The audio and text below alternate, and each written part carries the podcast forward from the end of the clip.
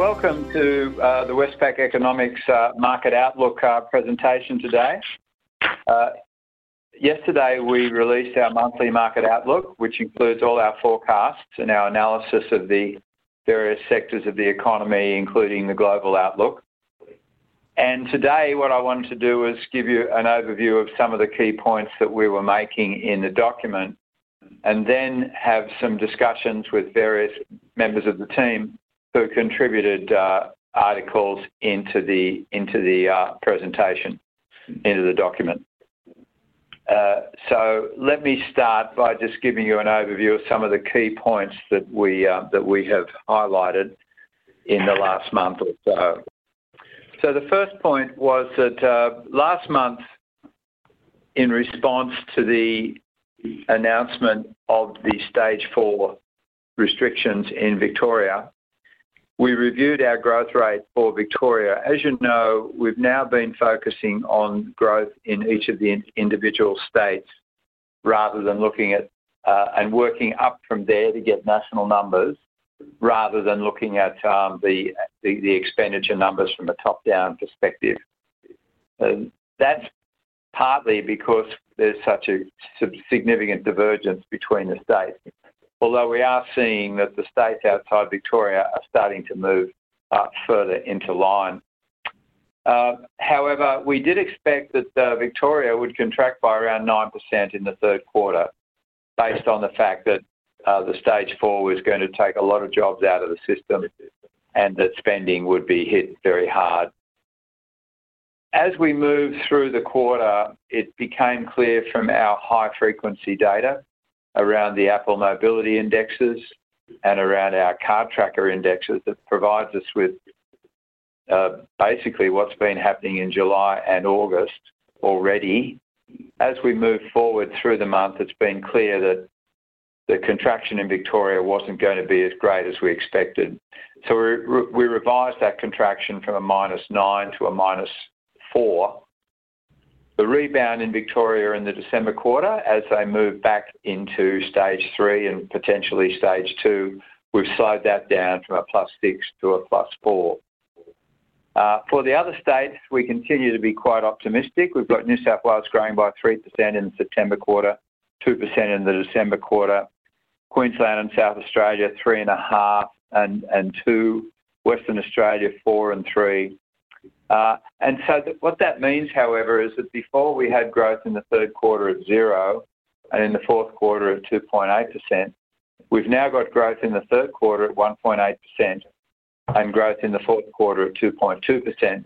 And over the year, we've got growth contracting by 3.5% rather than 4.7%.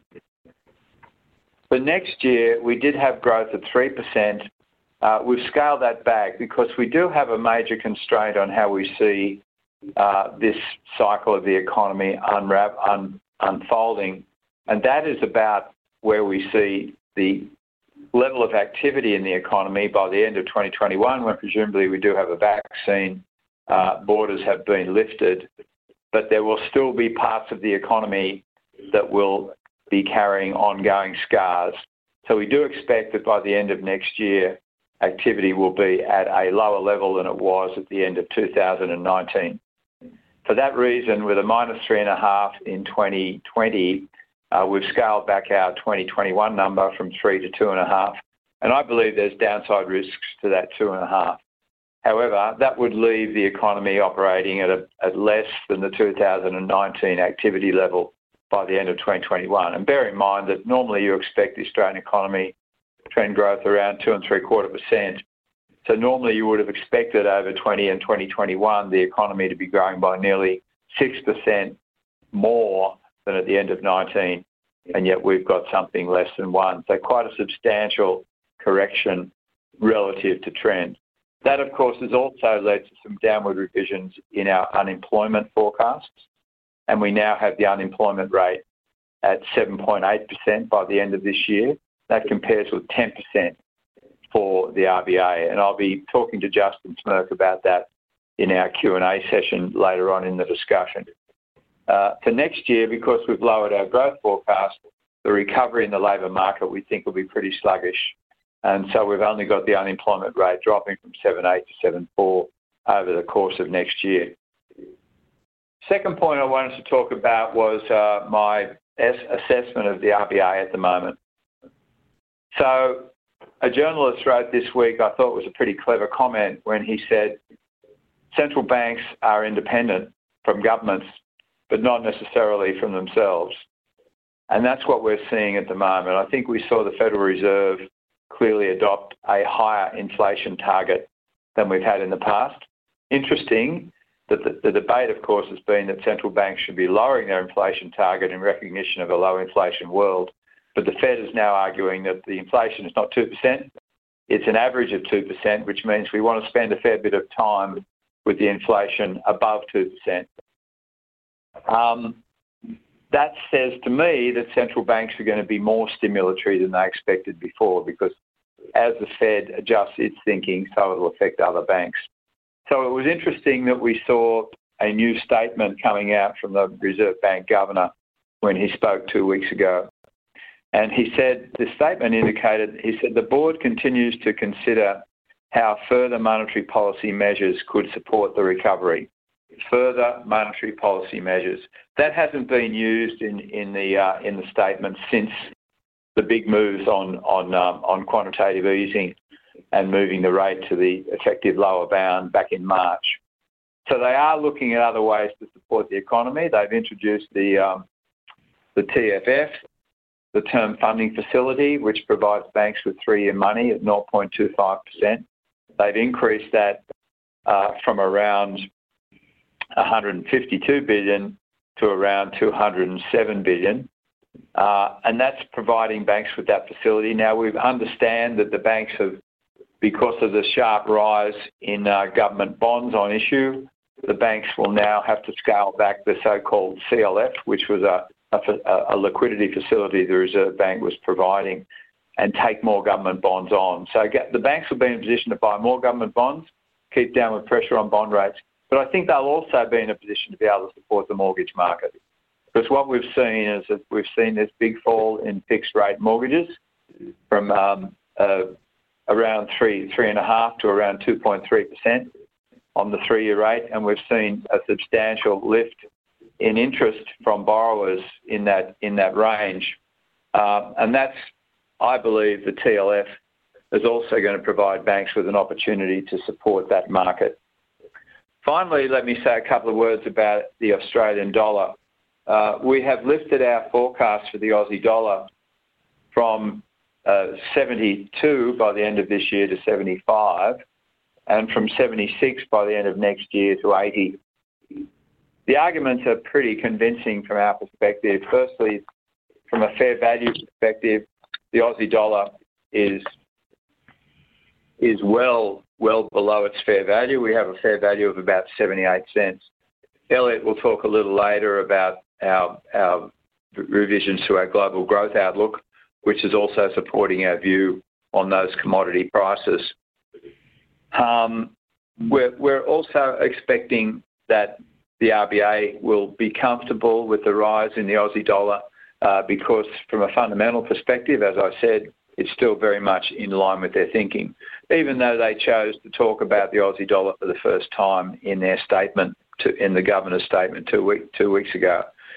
I think it doesn't mean that they'll be looking at policies in the near term anyway, such as negative interest rates or currency intervention. Uh, and we are expecting to see this momentum in China continue for the rest of this year, uh, and um, and China to continue to outperform the US over the course of the next couple of years.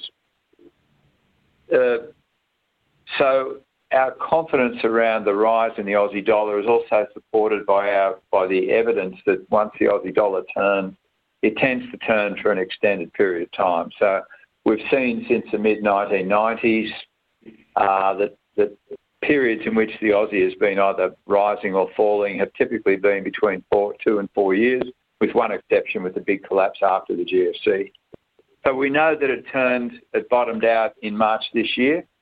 Um, so I think it's a brave person to say that this cycle is only going to be six to nine months, and that's why we feel that despite the fact that it's pulled back from over 73 cents back to 72 cents in recent weeks, the ongoing upward pressure on the Aussie dollar is likely to be sustained. So let me finish at that point with our growth, our upward growth revision, our observation that the RBA is going to remain on the front foot in terms of providing stimulus, and the fact that we think that the Aussie dollar has got a fair way further to run over the course of this year and next year. But let me now uh, uh, open it up to discussion with the team. And I'm going to be talking to Matthew Hassan, Justin Smirk, Andrew Hanlon, and Elliot Clarke, the members of our team. Uh, firstly, I'm going to talk to Matthew. And Matthew, I'd like to ask you the following question. One of the factors behind our lifting of our growth forecast, particularly around Victoria, has been the evidence that we're getting from the Westpac card tracker. So can you explain the card tracker and why you think that we're um, we're making a right decision in using it as a high frequency measure of what's happening in economies? Uh, so, one of the things that has uh, become clear during the, COVID recession um, is that hard data is, giving us a better guide on activity than what we might have used previously. So the likes of sentiment measures and you know, working through uh, you know, rough rules of thumb about uh, you know, interest rate changes impacting on incomes and so on, flowing through to spending. You know, previously that would have been acceptable to get an estimate for, what, for activity and spending. Um, but because the, uh, the, the lockdown effects are so large and have such a direct impact, you know, they're effectively outright bans on activity. They're not really working in the current environment. So to get a better uh, and timelier read on, on real activity, uh, we've developed the, the Westpac Card Tracker report. People may have heard of this already. Um, this gives us a weekly reading uh, looking across the, the, millions of card transactions Westpac uh, processes every day. And most importantly, uh, it gives us weekly updates just three or four business days after the end of the week. So we've got uh, card data now that's already giving us uh, a top level guidance around activity in, in early September uh, compare that to you know, other data like retail sales, which is only up to, to July. Uh, and as you say, the message um, that's been coming out has been fairly clear. You know, it's still an imperfect measure by all means, uh, but it's going to capture really big impacts associated with uh, lockdowns and, and, the like. And what we've seen uh, through August uh, is that the second wave lockdown is impacting in Victoria, uh, but not quite as heavily as we feared going into it. We thought it would be a, a harder lockdown than the first one in, in April, May. Uh, instead, it looks to be uh, on par, maybe slightly milder, judging by card activity, and it's being more than offset by reopening rebounds across the other states. So net net spending looks to on track for a solid, a partial rebound in the third quarter. You know, we've got to allow that um, yeah, these are imperfect measures and there may be some skew as people have been moving from using cash to using card. And we may still see some some softening as, as uh, September unfolds. Um, but uh, even with that, the quarterly wash-up is, still looking uh, better than we'd expected, uh, and, there's not really a, great reason to believe that we'd see a, real capitulation in Victorian activity from here. So I think it's a pretty important. Obviously, this is a view that is backed up by other high-frequency data, as you mentioned, around jobs and mobility, and to some extent by the course of the virus itself, which is saying that there's not any more sort of lurking big negatives to come through. But I think I think we're, right to sort of step off. This is um, uh, you know the, card data I think is pretty firm evidence. Hey, and I wasn't that happy with you saying that the confidence numbers aren't a reliable indicator. We had a huge surge in confidence yesterday, up 18%, which is sort of consistent with the theme that we pushed out last week. So tell me, did that surprise you, that 18% jump in confidence? Oh, look, yes, yes and no. I'm not saying that the uh, sentiment measures aren't, aren't uh, valid in, in, their own right, um, and, and, certainly I think they're giving us uh, support for, for that, that view as well. I think it's more that they they're not sort of linking as nicely to, to the variations in activity. I think you know that that resurgence. Obviously, we you know going back a month, um, you know the big fall in August where we saw sentiment drop nearly 10% near April lows. At the time, you know we said that looked overdone especially outside of Victoria. And there looked to be a fear factor at work that you know, people were seeing the outbreak in Victoria, they seeing similar outbreaks gathering steam overseas. Uh, and the fear was that this was a, an outbreak that was set to sweep the nation. Uh, and, and there was a fair bit of, of justifiable nervousness.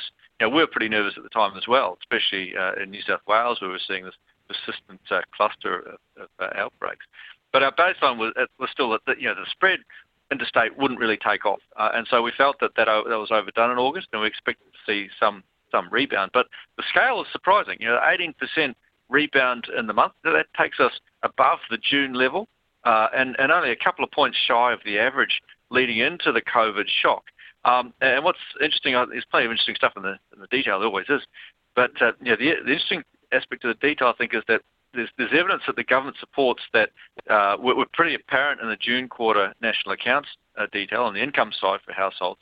Also look to be giving support to sentiment. So if you look at the, the, the components behind the headline, uh, the measure of uh, family finances versus a year ago, um, that jumped to an 18-month high. So that went past the average leading into COVID. And that's a clear evidence that you know, these supports that produced a, a net gain in, in incomes in the June quarter uh, are being captured in sentiment and providing some additional support as well. So I think overall, the reason I'm uh, wary about the, sentiment measures compared to the hard data is that they're, so volatile. Uh, we've seen a round trip over the last six months of 74 percentage points on the on the consumer sentiment index.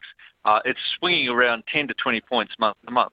Um, uh, you know, that, that move over a six-month period is bigger than, than anything we've seen historically. You know, the, the big moves we saw during the GFC, which are pretty pretty wild, that you know, over a six-month period, that was about 40 percentage points. So uh, I think you know, in this this uh, you know, with so much uncertainty around, um, you know, the hard data I think is, is the one to really turn to, to to see you know where where the chips are falling as far as spending goes. But th- thanks a lot, Matt. Well, as you know, I'm old school. We've had our sentiment index going since the 70s this card track has only been around for, you know, a couple of a couple of months. So I think there's value in both of them, as you've said. Look, Justin, um, you've got the hard job of of uh, trying to forecast the unemployment rate in such a such a volatile environment. Uh, and we've further lowered our unemployment forecast on the basis mm-hmm. of the, um, the, the lift in growth that we've seen in our forecast. Yep. And now we're really out of line with the RBA. So I think it's 7.8% by the end of this year. RBA is sitting That's at right. 10%. So what are we seeing differently, Justin? And and we are drifting up to uh, 7.9, closer to 8 early next year as we get unwinding of the job seeker and job keeper. But what is different is um, we've already seen some differences already. Like we've seen a much stronger recovery that's come through um, more broadly. To put it in perspective, what the RBA's numbers are suggesting, to get that 10% at the end of the year, they need to lose about 300,000 jobs. Now, true, that is consistent with what um, the government is forecasting for a rise in the number of people on unemployment benefits by the end of the year. But so far, we haven't been seeing those sort of numbers come through. Now, yes, some of it may, may be around the JobKeeper packages and how they unwind, but we also got the observation coming through in Victoria more recently, where there was expectations that you'd see job losses of up to $200,000 with a second, 200,000 people with a second round of shutdown. That didn't happen. Um, and also we know from looking at those mobility indicators, and now we've got those weekly payrolls numbers, that August is looking like it will be a soft number, but more like minus 50 rather than 200,000. So the numbers have been going better. Um, we've got this um, offset coming through now for the next between now and the end of the year that we believe um, will keep jobs roughly flat. That is, um, there will be some job losses coming through as the job seeker, job keeper packages are readjusted. The um, distances are sort of slowly unwound. But the economy is recovering in other sectors, particularly in the other states, WA uh, and South Australia stand out, and Queensland as well. Now, in that kind of environment, we feel much more comfortable saying that the, the track for the next 12 months will be broadly flat. Interesting enough, we're not too far off at the off where we are in end of end of 21, um, but the end of next year, there's about the RBA is um, about a, a percentage point higher than us. So you can see that they've got this much bigger drop through, they're much bigger, stronger recovery. Our view is that we've got this sort of softer, we've got this recovery coming through now, and it's going to be much more flat and drawn out um, and, and delayed through the rest of next year. And Justin, the um, one of the other key things is uh, participation rate. This is the number mm-hmm. of people that want to come back into the workforce. Do you think we've got a substantial, substantially different view to them on that? We actually haven't. We're we're, we're actually um, we are in um, looking for the near term. We are a little bit uh, actually stronger than the RBA coming through participation. Um, but as we're moving through the end of next, by the end of next year, we're actually much on the same sort of level. So the true difference between the both of us is not so much around how much we think about participation. We are a little softer than the RBA because our numbers are a bit softer, but that's the recovery side. But the real story is that the strength in jobs growth that, um, that we've already seen and the weakness the RBA is forecasting between now and the end of the year. They are forecasting that there's going to be minus up at least minus 300,000 between now and December. And that's a, that's a big job shedding. That's good because it's always that participation rate so hard to predict. If the main reason why we're looking at the difference is around job growth, uh, where economics is uh, is a lot more reliable, then that gives me a fair bit of comfort. So thanks a lot, Justin. And just quickly on the participation bill, the reason it's getting complicated is that a lot of the job losses have been in the part-time and uh, casuals and, and female employment. And those people come and go very quickly from the workforce, so that makes it really volatile. So we're in a, as you as we've been highlighting, a very extreme situation, and so um, it becomes harder to think about participation when you've got such strong movements going. Thanks, Justin. Look, Andrew, um, October 6th, big date. What what sort of policy approach do you think the Treasurer will be taking? Yes, sure, Bill. Hi. Um, so the budget provides an opportunity for the government of the day to update their economic forecasts. Uh, of course, we had a update from the government back on July 23. On that occasion, the numbers only included forecasts for the current year, 2021, so they'll certainly need to extend them. Uh, we're looking into certainly an economic crisis, um, our first recession since the early 90s. Um, what we'll be forecasting is that the economy contracted very sharply, and that will leave us with unemployment jumping to high levels and most likely staying at high levels for a number of years. So that sort of prospect is obviously unacceptable from a policy perspective and it demands a strong policy response.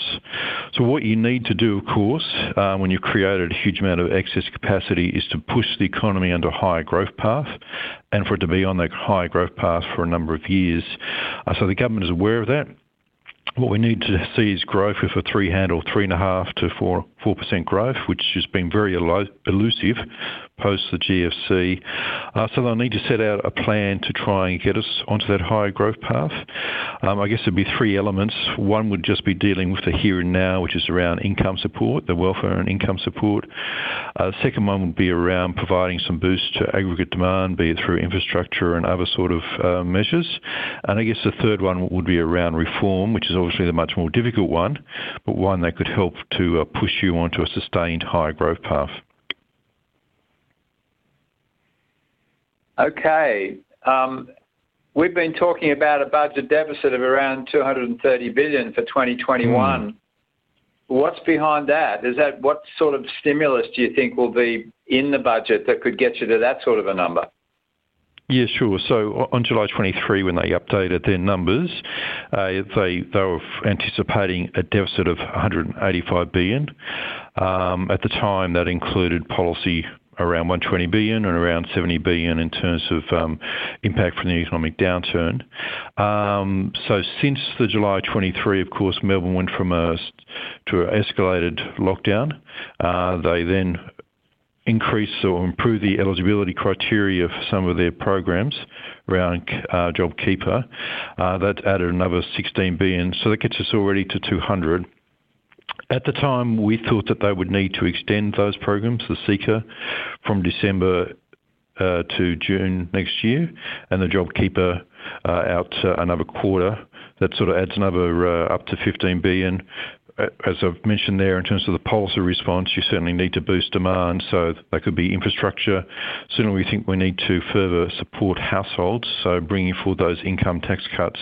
So already that sort of package there is another $30 billion. Uh, so that's getting us up to the 230 from already a, the 200. And of course, there's still the risk that um, maybe the forecasts around the impact of the economic downturn were, were uh, too timid, given the sort of stress that we're seeing in the labour market. But I don't think we should be concerned. Obviously, and I don't think you are. Know that uh, a 230 billion dollar number, it's a very large number. What's important is to get the policy settings right to try and lift us onto that higher growth path. And certainly, what we've seen with regard to the um, the CLF with the central bank Now, uh, mm. banks will be required to hold a lot more government bonds, so that'll certainly help. And as I've indicated, I believe that the RBA is very open to more QE. So you'll probably be able to sell it quite easily. Um, Elliot, you're, you've been um, tinkering with your global growth forecast this month. Tell me a bit about that. Yeah, it's been a need to make a, a number of changes to our, our global growth views, both because of uh, data we've received, uh, looking at sort of the immediate um, near term, and then also thinking about uh, what we're sort of seeing from a more structural perspective, particularly around China, and looking to their, their growth outlook not only for the rest of this year, but also in 2021. Uh, the net result for our, our global growth view is that we've added back about a half percentage point uh, to our 2020 uh, growth view um, and about 0.8 to our 2021 view. So uh, as of September market outlook, we're now expecting a 3.8% contraction in 2020 globally, uh, to be followed by a 5.8% gain in 2021. Now, I mentioned earlier there that, we've been sort of assessing uh, and changing the forecast based on not only immediate but also longer term. The main sort of, I guess, change we made in the, immediate sense has been around the US. Uh, because of the high incidence of COVID-19, um, the uncertainties around policy, we had expected a broadly flat or very small growth outcome uh, in Q3, following on from the 30 or so percent annualized decline they saw in Q2. Uh, but what we've seen is, as we've got the data to hand for the back end of Q2 and even some of the sort of immediate partial outcomes for Q3, is that there's actually been a lot more momentum than we had anticipated there. And so we're now actually looking for about a little bit more than half the, decline of Q2 to come back in Q3. Uh, that will be offset somewhat by a softer growth outcome in Q4 uh, and also softer outcomes next year. Um, but it's still sort of giving them a, much sort of stronger starting point, I suppose, for this recovery, and is part of the reason why we've seen such an improvement in terms of the labour market to date. Um, if we look then to Europe, uh, we've also seen uh, good reason to mark up uh, the growth outcomes there, albeit probably only about half as, much in terms of a in qualitative sense um, for for the US. So Europe is definitely lagging the US in terms of recovery but there's actually probably a, stronger foundation for, the growth view as we look towards the end of this year and into next year, uh, principally because their fiscal uh, situation has become a lot more robust. Um, it feels as though all policymakers there are, sort of headed in the right direction. So the ECB has done a very good job of providing liquidity, and now you've seen all the, fiscal authorities across the continent come together with a plan uh, to then uh, look to try and stimulate investment and employment over a multi-year horizon, um, which will actually provide quite a degree of confidence and therefore get consumers out there spending as well. that's really helpful because they've actually done quite a lot of work to try and keep people employed um, or pay them while they've been furloughed, which means that they've got a, good sort of uh, sort of conducive starting point for, growth as we move through the back end of this year and into next year. Uh, so whereas we we've only uh, look to sort of yeah, modestly revise up our, growth view for this year for, for Europe. Uh, we've got a much stronger upward revision into next year, and that's a, bigger part of that that 0.8 sort of upward revision for the global number for 2021. Uh, the big, I guess, story uh, for the global economy, however, is actually not in that North Atlantic region. It's in Asia and, it's very much focused on China. Um, so far, uh, we're seeing China reverse the loss associated with COVID from Q1 immediately in Q2 and get themselves effectively square for the year by June. And the data we're seeing to hand as, it rolls through the last couple of months has really um, sort of cemented the view that they are, effectively have suppressed the virus and are moving from a kind of recovery phase to a pure growth phase. And they're doing this on a, on multiple fronts. Uh, so they've got production back up and running, and that's given um, the, investors across the economy, whether it be business, the local governments, then also in the residential space, uh, a very strong basis to go out and, and, and start that, that investment um, sort of activity and build the pipeline. Uh, and credit has been made available to support that as well. And then in the sort of more recent months, we've also seen uh, quite a significant improvement in terms of the uh, the consumer picture as well. With uh, although it's lagging the investment story, uh, quite a lot of momentum building in terms of retail spending, and we expect that will continue on. Um, obviously, you can expect that uh, retail sales would, lag for a while because it was shocked quite heavily in the Lunar New Year period, and then it's had a bit of time as as households have looked to actually sort of replenish their, their income and their wealth. But now they're very well set up to sort of go out and spend. And there's an additional element here which is very favourable for China versus a number of countries around the world, which is that technically they generally are a service importer. So they go out and spend on holidays abroad, um, education abroad. That's not really possible at the moment because of the high incidence of COVID around the world, and so they're spending more money at home.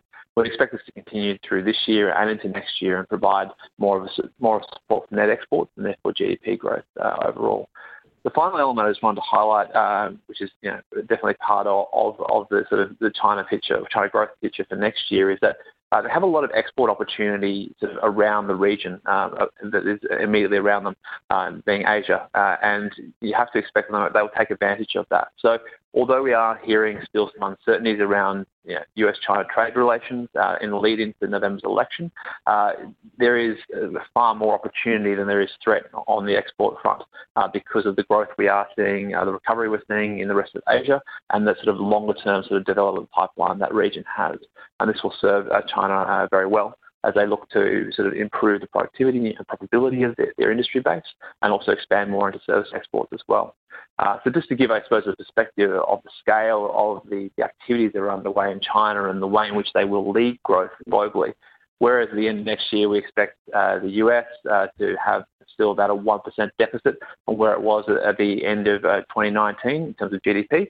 Not only will we see growth um, in net terms in the in China this year of about 2.5%, but then we're likely to see another 10.5% gain next year.